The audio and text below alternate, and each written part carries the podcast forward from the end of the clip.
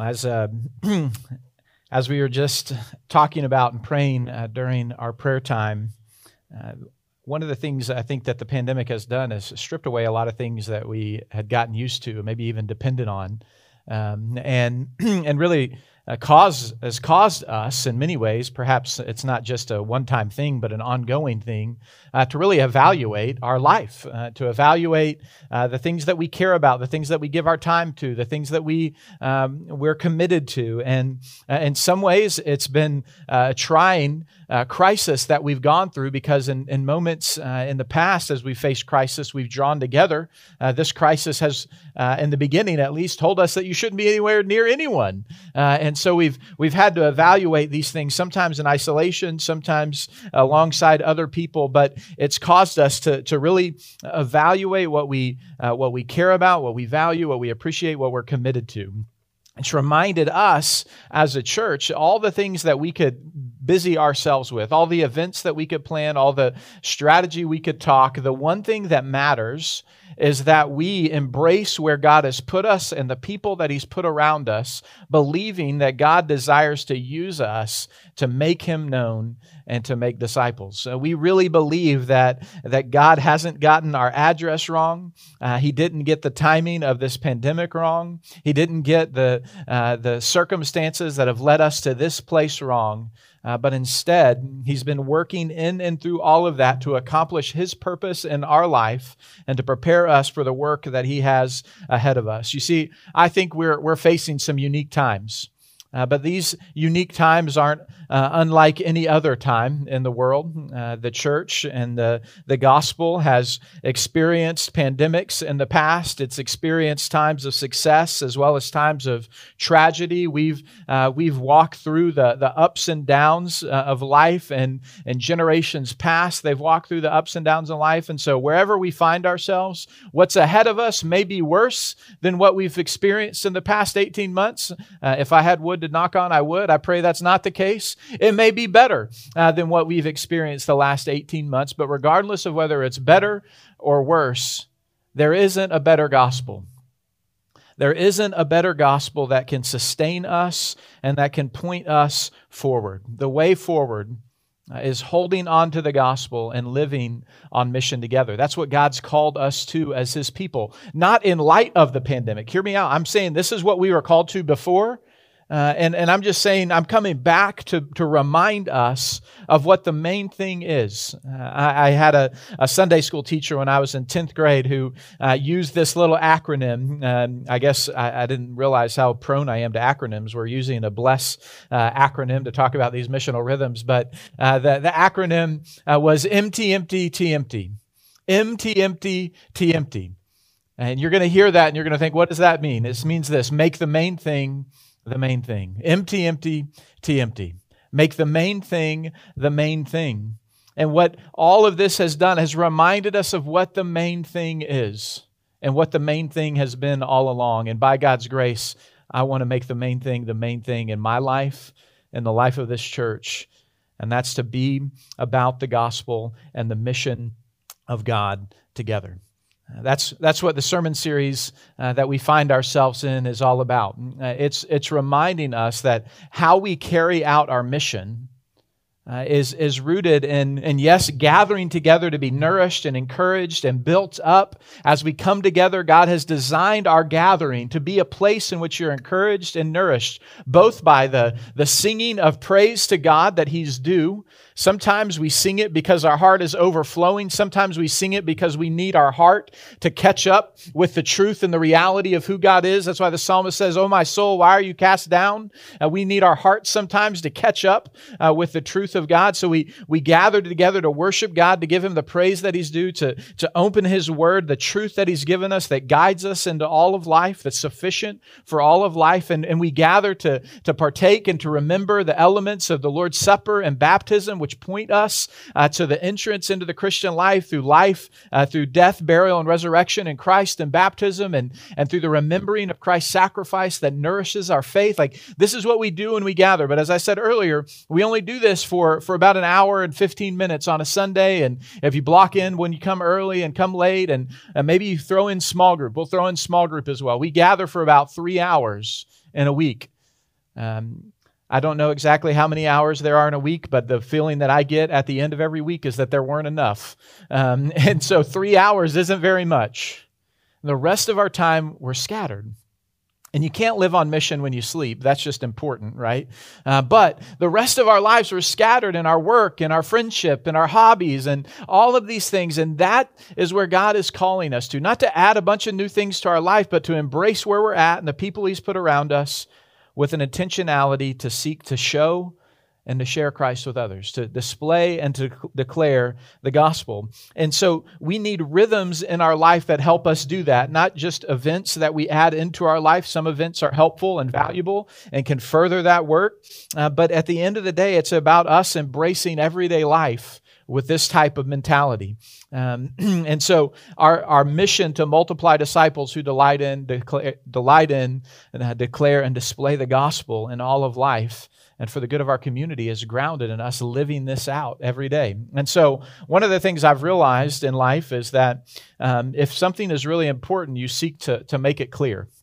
Um, uh, I've, I've realized this both with, with children as well as just in general in relationships and working in groups. Uh, some of you uh, who work in group projects, uh, you, you perhaps have increasingly felt this uh, that, that communication and clarity in communication is important. And sometimes uh, you, haven't, you haven't really grasped what, what you're talking about until you can make it concrete.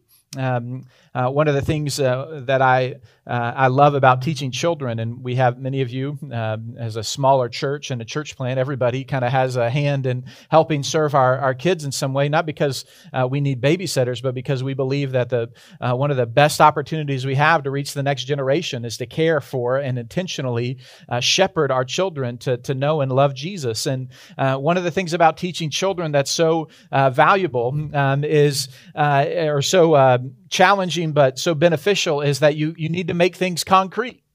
Uh, you start to say things, and then uh, all of a sudden you're like, "Well, no, how do I explain that? Let me let me break it down like this, you know." And then you and you try to you try to make it concrete. Sometimes it's a you know abysmal failure. As I talk to my kids about the Lord, sometimes it's like that clearly, you know, right here. Um, but making it concrete is valuable. That's what these are about. These rhythms are about making living on mission concrete living on mission isn't just an ethereal thing that we kind of wake up and think, help me to live on mission today. That's a good prayer.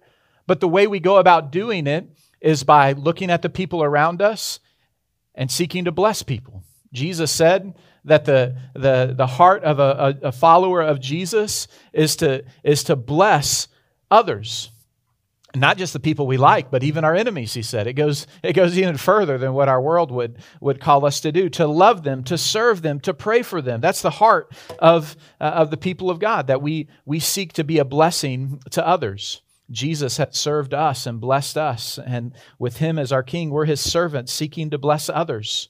And then we, we seek to be people who, who listen Listening is a subset of the, of the broader rhythm of having conversations, of talking to people. Uh, you talk to people in your everyday life. Sometimes we wish we didn't have to talk as much as we did, but every time we talk, we have an opportunity to display the gospel by the way that we listen to people, by the way that we care for people. You know, we said last week that listening isn't just um, waiting to respond, you know, while somebody else talks, right? Listening is seeking to understand uh, and desiring for God's purpose to be accomplished in a person's life. That, that we enter into conversations with an intentionality and a desire uh, to, to see God use us to be a blessing and serve others by caring for them and understanding where they're at. And, and, and even in understanding where they're at, then we can meet them with the gospel. Then we can meet them with real encouragement. And then today we're talking about perhaps my favorite rhythm in all of life eating, right? Can I get an amen, right? We all do this. You know, sometimes I don't want to I don't want to talk to people. I don't want to listen uh, to other people. Sometimes I'm a bad listener. Uh, sometimes uh, I don't want to give of myself sacrificially to be a blessing to others. Do you know one thing that I've never struggled with? One thing that I've never not desired to do? One thing that I'll give advanced planning to every morning is eating. Uh, it's, it's a missional rhythm that's just like dropped down from heaven to us that says, here it is, here is the way uh, to eat on mission. Now, to say that is somewhat of a, um, you know, sounds somewhat of a uh, tricky thing. What exactly does it mean to eat on mission? Um, do I just choose the coolest restaurants where I think there are people that need to hear about Jesus and go there? Is that what we're talking about? Uh, what exactly does it mean to eat on mission? That's what we're going to unpack today. But it's a recognition that God uh, has given us uh, the, the, the blessing and the joy of, of eating, and often eating the thing that we love most, and that the, the most memorable moments, the most memorable meals you probably have. It's, it's yes, it's the content of what you've eaten, but it's often who you've eaten it with. Um, eating often draws us together with others. Uh, and, and eating for that reason can be so, uh, so valuable in terms of living on mission. Uh, most of us eat 21 meals in a week or something like that. Some of you are weird and you skip the best meal of the day, breakfast. Uh, others of you maybe have some like four meal a day regimen, you know, and you slide in seven extra meals during the week, or you have a certain amount of snacks that you eat. And uh, snacks are good. Uh, Trader Joe's snacks. We just got some uh, uh, Trader Joe snacks, just uh, so good. Um, it's you know the special uh, place that we all have in our hearts and in our stomachs for dessert. Um, you can uh, you, I don't know how you count that within your meal. Sometimes I don't think meal is complete without the dessert. You know uh, that's probably a problem for the next physical I go to. But um, we we all share uh, and and have a need to eat. And I believe as we talk today, our need to eat also reminds us of the opportunity uh, to eat with others for the sake of God's for the sake of God's mission. so when we think about eating on mission, really what we're talking about is hospitality. Really, what we're talking about is hospitality, and I want to unpack that today, um, not in the sense of entertaining people in your homes, but but living a life that seeks to humbly serve and extend the grace of God to others. Uh, that's what hospitality is ultimately about. Uh, and so I was, in prepping for, for today, I was reading some, and some of you, uh, we've done a book study on a, a book by um, an author uh, named Rosaria Butterfield uh, called The Gospel Comes with a House Key. There's a number uh, of different uh, authors who have spoken on or written on hospitality. It's a topic that has received a lot of attention uh, for its, uh, its both its occurrence in the scriptures as well as its value in the Christian life. And uh, there's one author in particular, I'll quote some from Rosaria uh, here in just a moment, but another author named Steve Childers, who's a professor at Reformed Theological Seminary in Orlando, he was gathering with a group of pastors and he asked this question. He says, Do you know what the key to evangelism is in the 21st century? What's the key to evangelism in the 21st century? What's the key to making Christ known in our world, our very complex, sometimes antagonistic uh, world in which we live? And the answer, both simple and yet full uh, of, of opportunity and full of unpacking, is simply this hospitality. The key, he says, to evangelism in the 21st century is hospitality. Uh, and one of the pastors who was there and writing this article, his name's David Mathis, he, uh, he wrote, fleshing this out. He says, In a progressively post Christian society, the importance of hospitality as an evangelistic asset is growing rapidly. Increasingly, the most strategic turf on which to engage those who don't believe about the good news of Jesus may be on the turf of our own homes. When people don't gather in droves for stadium crusades or tarry long enough on the sidewalk to hear your gospel spiel, what will you you do? Where will you interact with those who don't believe about the things that matter most? His suggestion is my suggestion to you today invite them over for dinner.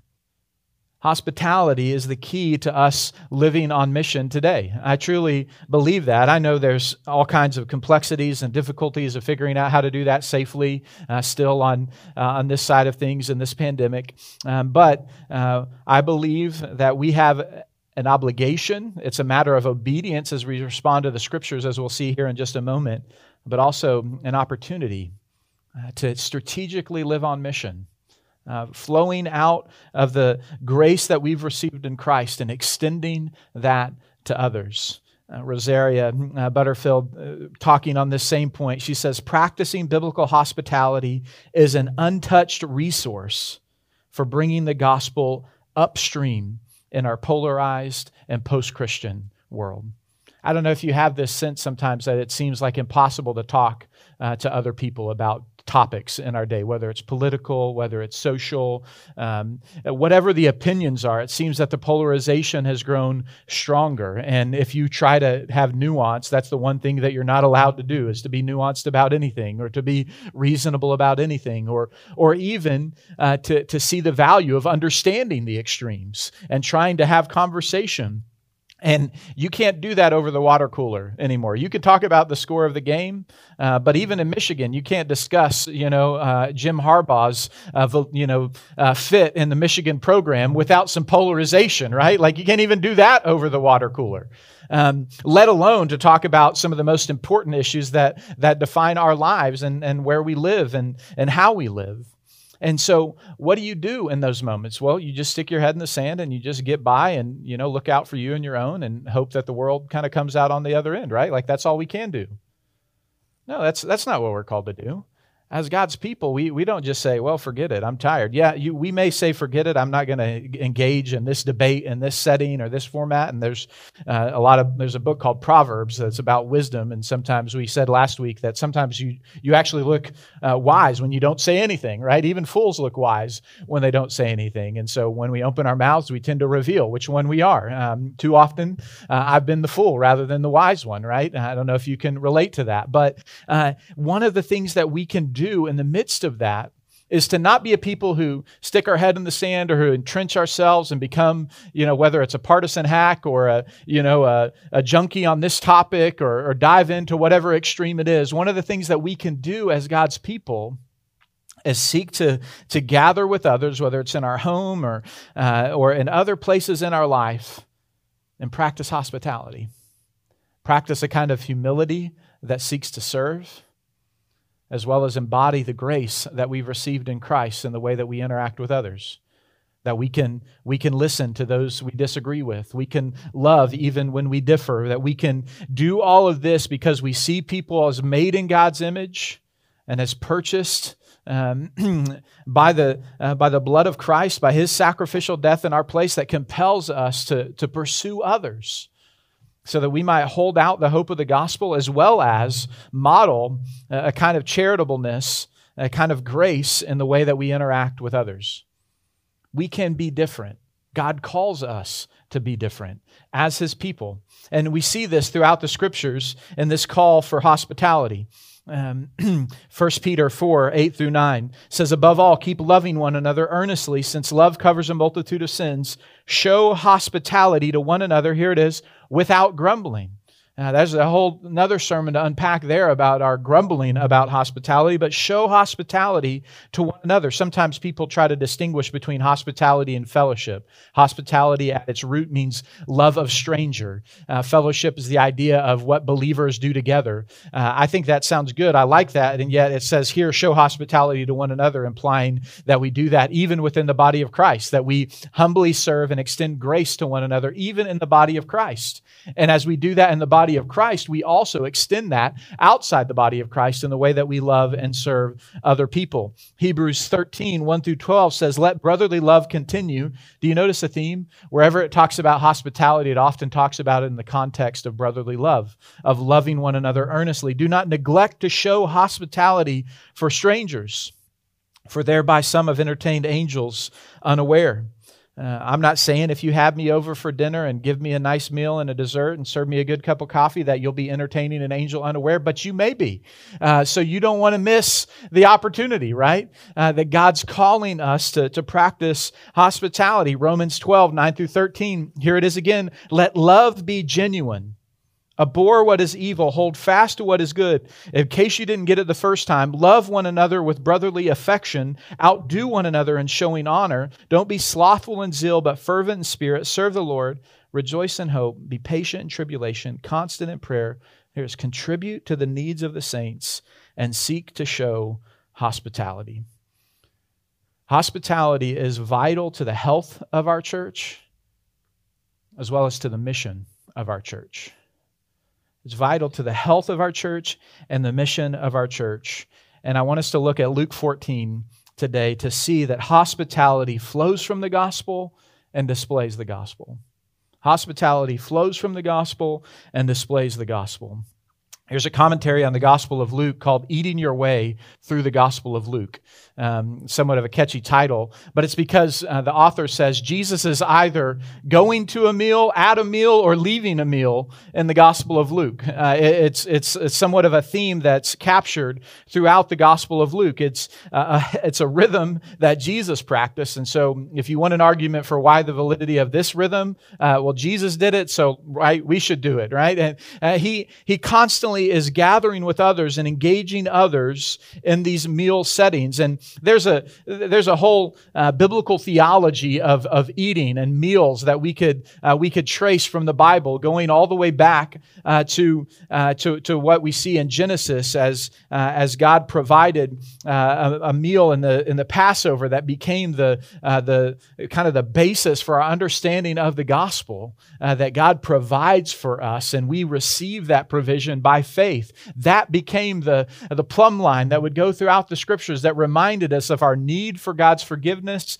and mercy and grace and of God's provision for us. And that would just continually be practiced by the church as they ate that meal. The, the remembrance of what God done was tied to a meal. Does it sound like anything that we do in the New Testament church? Right? It's the Lord's Supper. Our remembrance of what Christ has done is tied to a meal. I'm sorry that we use the little wafer thing and the juice thing. It gets a little complicated in COVID. Um, the meal was better back then, right? We need to recapture the meal. Uh, and we haven't quite figured out how to do that. Um, but uh, the practice of remembering what Christ accomplished for us is tied to a meal. And that meal reminds us of hospitality. You see, Jesus said in Luke 19 10 that he came to seek and save the lost. That was why Jesus came. He came to seek and save the lost. What was striking to me this week is to think about how Jesus came. You remember what they said of him? In Luke 7 34, it says, The Son of Man has come eating and drinking. He came to seek and save the lost, but how he came was often eating and drinking with others, proclaiming the kingdom of God. See, Luke 14, uh, somewhat ironically, isn't actually about hospitality. Um, Luke 14 is actually about the gospel. It's about how we get into the kingdom of God and how we live out the kingdom of God. That's what Jesus is really talking about. Uh, he's gone to this feast in a Pharisee's house, uh, and he uses this opportunity to teach about the kingdom of God, to, to teach about what it means to enter the kingdom, as well as what it means to live out the kingdom in our daily life. But he does it in this setting uh, of a meal with others. And as he talks about the gospel, it forms how we think about hospitality. And so I want you to listen quickly to these two points from Luke 14. I'm going to start further back than what we read in verse 7 through 11. And we're going to see that the gospel requires humility. Look at what it says in verse 7. Uh, it, it, says back in verse 2 that he was uh, he came to, uh, to this meal in verse 1 on a Sabbath. He went to the house of one of the rulers of the Pharisees uh, for this meal, and he heals this man uh, who had been sick. And there's some discussion that begins to take place. And in verse 7, he says, Now he told a parable to those who were invited when he noticed how they chose places of honor, saying to them, When you're invited by someone to a wedding feast, do not sit down in a place of honor, lest someone more distinguished than you be invited um, by him, and he who invited you both will come and say to you, "Hey, give your place up to this person," and then you'll uh, then you'll begin with shame to take the lowest place. But when you are invited, go in and sit down in the lowest place, so that when your host comes, he may say to you, "Friend, move up higher." Then you will be honored in the presence of all who are at the table with you. And here's the point for everyone who exalts himself will be humbled, and he who humbles himself will be exalted.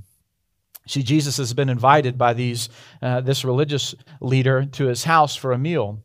Uh, but He's been invited with a, an attitude of suspicion. They're just waiting and watching for Jesus to say something, to do something that they can trip him up. And here they're using the Sabbath to say, How can you heal on the Sabbath? And Jesus reminds them that the Sabbath, uh, that God intended it as a rest from his beautiful work of creation. And what Jesus does in healing on the Sabbath isn't breaking the Sabbath command, but it's actually reminding us of the whole point of the Sabbath that God is the creator, that God is the sustainer, that God is sovereign sovereign over all and has made all things and he rests from his work. And so Jesus healing on the Sabbath isn't breaking the Sabbath, but actually a reflection of what the Sabbath is all about. He's restoring God's creative purposes when he heals the sick man. And, and he sees in this moment the hardness of their hearts and he, he takes the opportunity um, to critique the feast.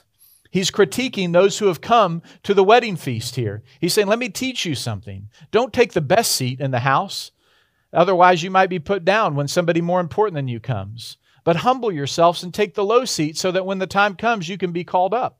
Now, I, I don't think that Jesus is teaching, you know, a uh, an etiquette class. Like, you know, th- there's value in that, right? So I, I remember when I um, got married to, to my wife, uh, Emily, uh, her family practiced etiquette way more than I ever did as a kid. Like, we ate TV dinners on the couch, you know, for uh, most of the meals in my childhood. Um, and, and so when I came over, she has younger brothers. Her mom would, uh, would tell her younger brothers to put their hand in their lap and, you know, one, one hand on the table, their napkin on their lap. I, I did know the napkin on your lap. I was, you know, by the time I was 20, I'd observed enough, you know, to figure that out. All right. Um, but I'm like all in, you know, knees on the, not knees, that would be awkward. Uh, elbows on the table, you know, I'm just eating it up. You know, I, I'd learned not to smack my food because I saw how annoying that was when other people did it. But I'm, you know, I'm all, all kinds of terrible etiquette. As she corrects, as Emily's mom corrects her brothers, I'm like, oh, I'm like, put the napkin in my lap, put one hand in my lap, get my fork, you know. I learned which fork it does what and which spoon goes where, all those things, right? Um, and I don't think that's what Jesus is doing here. I don't think this is an etiquette lesson, though it could go a long way for you uh, in your, in your uh, dinner parties. But Jesus is, is teaching us about the kingdom of God. That to enter the kingdom requires humility. Because to enter the kingdom means that you have to acknowledge your need for God. You have to acknowledge that you don't have it all figured out. The Pharisees struggled to do that. They thought they had all the answers. And in thinking they had all the answers, they missed the provision that God had sent for them. And the verse, verse 11 points to the truth of it all that if you exalt yourself, you'll be humbled in the end. But if you humble yourself, you'll be exalted ultimately. Many people seek to exalt themselves in this life and won't bow the knee to God. But the reality is, every, everyone one day will bow the knee to Him. Either we do it now in, in humility and worship and faith, receiving what Christ has done for us, or one day we bow it before our judge, to whom all will give an account.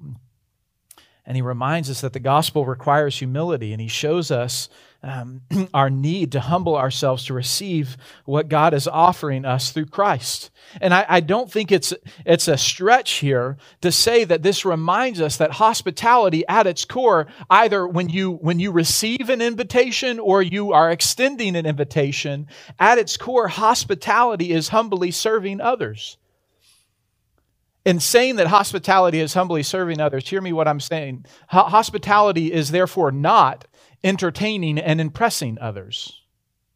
That's not what it is. That's what we've made it to be.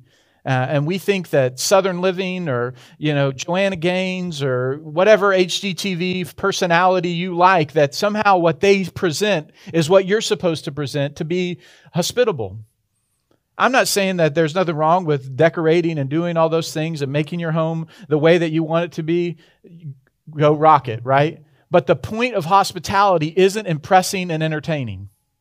The point of hospitality is humbly serving others. And what that means is you know that you're not any better than anybody else. It means that you're really not all that different than other people, that you welcome them into your life. You open yourself up to them, not out of superiority, but aware of your own needs, your own weaknesses, your own shortcomings, and you seek to then serve others. I, I heard it said on a podcast this week by uh, pastor and author Ray Ortlund. He said his dad used to say there's two kinds uh, of people who walk in a room. There's the kind of person who walks in a room full of people and says, Here I am. Uh, they, they kind of are focused on themselves.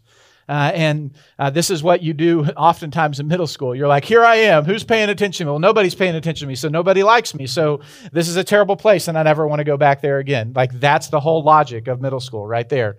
Um, but the kind of person who comes into the room and says, here I am, is looking for others to notice them, to see them, to serve them. The second kind of person walks into a room and says, there you are. I'm so glad you're here. I want to learn about you. I want to know you. I care about you. I want to serve you. You see, hospitality requires us to be the second kind of person. Either when we go to our dinner party, we walk in the room and we don't say, Here I am. We say, There you are. And when someone enters into our space, into our lives, into our home, at our table, and we says, I'm so glad that you are here with me. Not that I am here with you.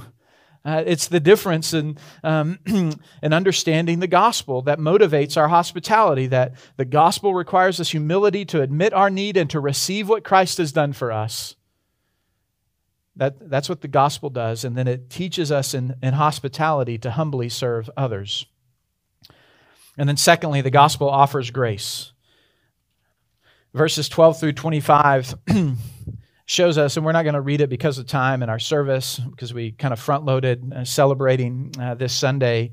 Um, my, my sermon's going to end a little quicker here uh, than it would otherwise. But um, I, I, want us to, to notice as you look at the second point, as Jesus turns from addressing those who are in attendance, he turns to the man who had invited him to his house.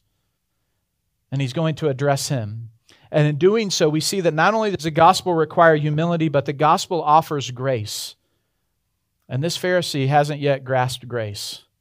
And in that sense, he may be like some of us, uh, aware of good things and religion and maybe what God requires, but not fully wrapping our minds around grace. And basically, he says, if you just seek reciprocal relationships, if you just do things for people whom you can get something from, if you just do things when it's convenient for you or when there's some payout for you or there's some social benefit for you, that's not grace. That's not the kingdom of God. The kingdom of God is that you go to the people who don't deserve to be there. You go to the least. You invite the poor, the crippled, the lame, the blind those who can't repay you, for you will be repaid at the resurrection of the just. You see, the, the gospel reminds us that we are the crippled, that we are the poor, that we are the lame, that we are the blind, and we can only come because God extends grace to us. We have no merit to come on our own. And it reminds us that this message of grace goes out to people. And do you know what's crazy?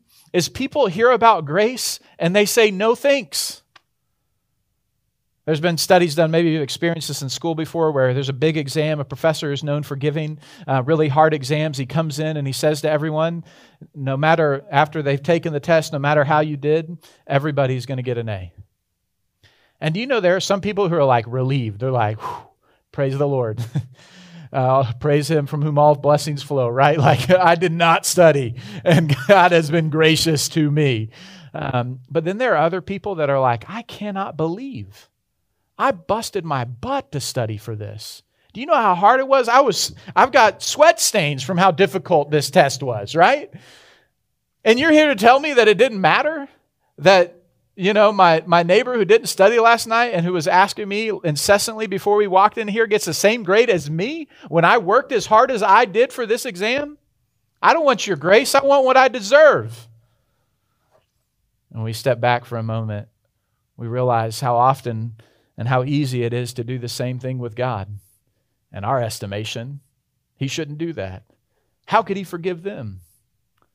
Well, I haven't done those things. Surely God should bless me. And sometimes it's not always about who, who trusts and who follows Him. Sometimes it's just our own struggle uh, that we feel like we've done all the right things.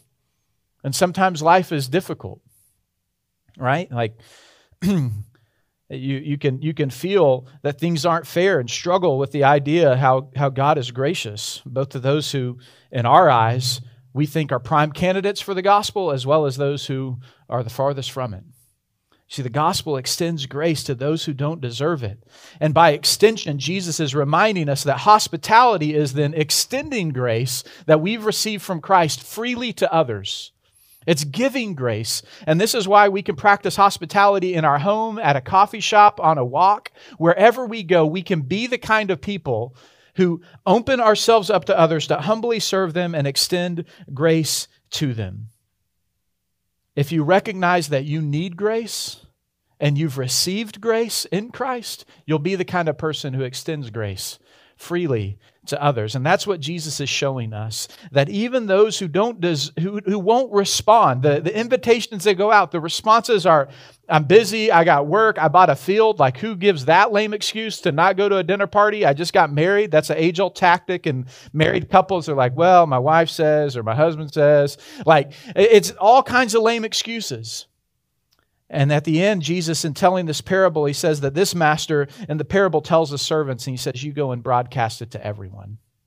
And here's a reminder to us that the gospel goes out to everyone, not just those who the religious leaders think deserve it, but to everyone whom God has made in his image. The gospel goes out to all and offers forgiveness and freedom from sin for any who will trust in him and believe in him. And so, as we think about practicing hospitality, it's extending grace freely to others that we've received from Christ. There's so much more that we could unpack, um, but as I reflected on this video this last week, as our band comes up here in just a moment, um, last uh, March, uh, March 8th, our final sermon, um, before we uh, before we went into the pandemic, I was preaching on Luke uh, 24 or 22. We were going through a, a, Lent Lenten series, looking at our the journey to the cross and Jesus and the Last Supper, um, and. And as I reflected on the meal that Jesus invites us to, that reminds us of the gospel, that meal of the Lord's Supper that reminds us of his body broken for us, his blood shed for us, um, I, challenged us uh, within the next two weeks to seek to think about someone in our lives that we want to invite over for a meal, or that we want to go out for a meal with, or we want to find time to get together with to show hospitality, to humbly serve, and to extend God's grace to them. Now, I'll be honest, I kind of forgot about that because the next week was a little crazy. Um, but here we are 18 months later, and I'm, I'm here to ask you, have you done it? And I'm just kidding. I, I'm, I'm here to challenge us once more um, to take up this call that's that, com- that the gospel compels us to to practice a hospitality that humbly serves others and extends grace. It can be small. It doesn't even have to be in your home. As I said, it can be uh, on, on the go or out to eat or over coffee or on a walk. But be the person who initiates and invites people into your life, or perhaps even accepts the invitation to go and gather with others and as you're there, be the kind of person who walks in and says, There you are. And who, having received the grace of God in Christ, extends that grace to others. Let's pray.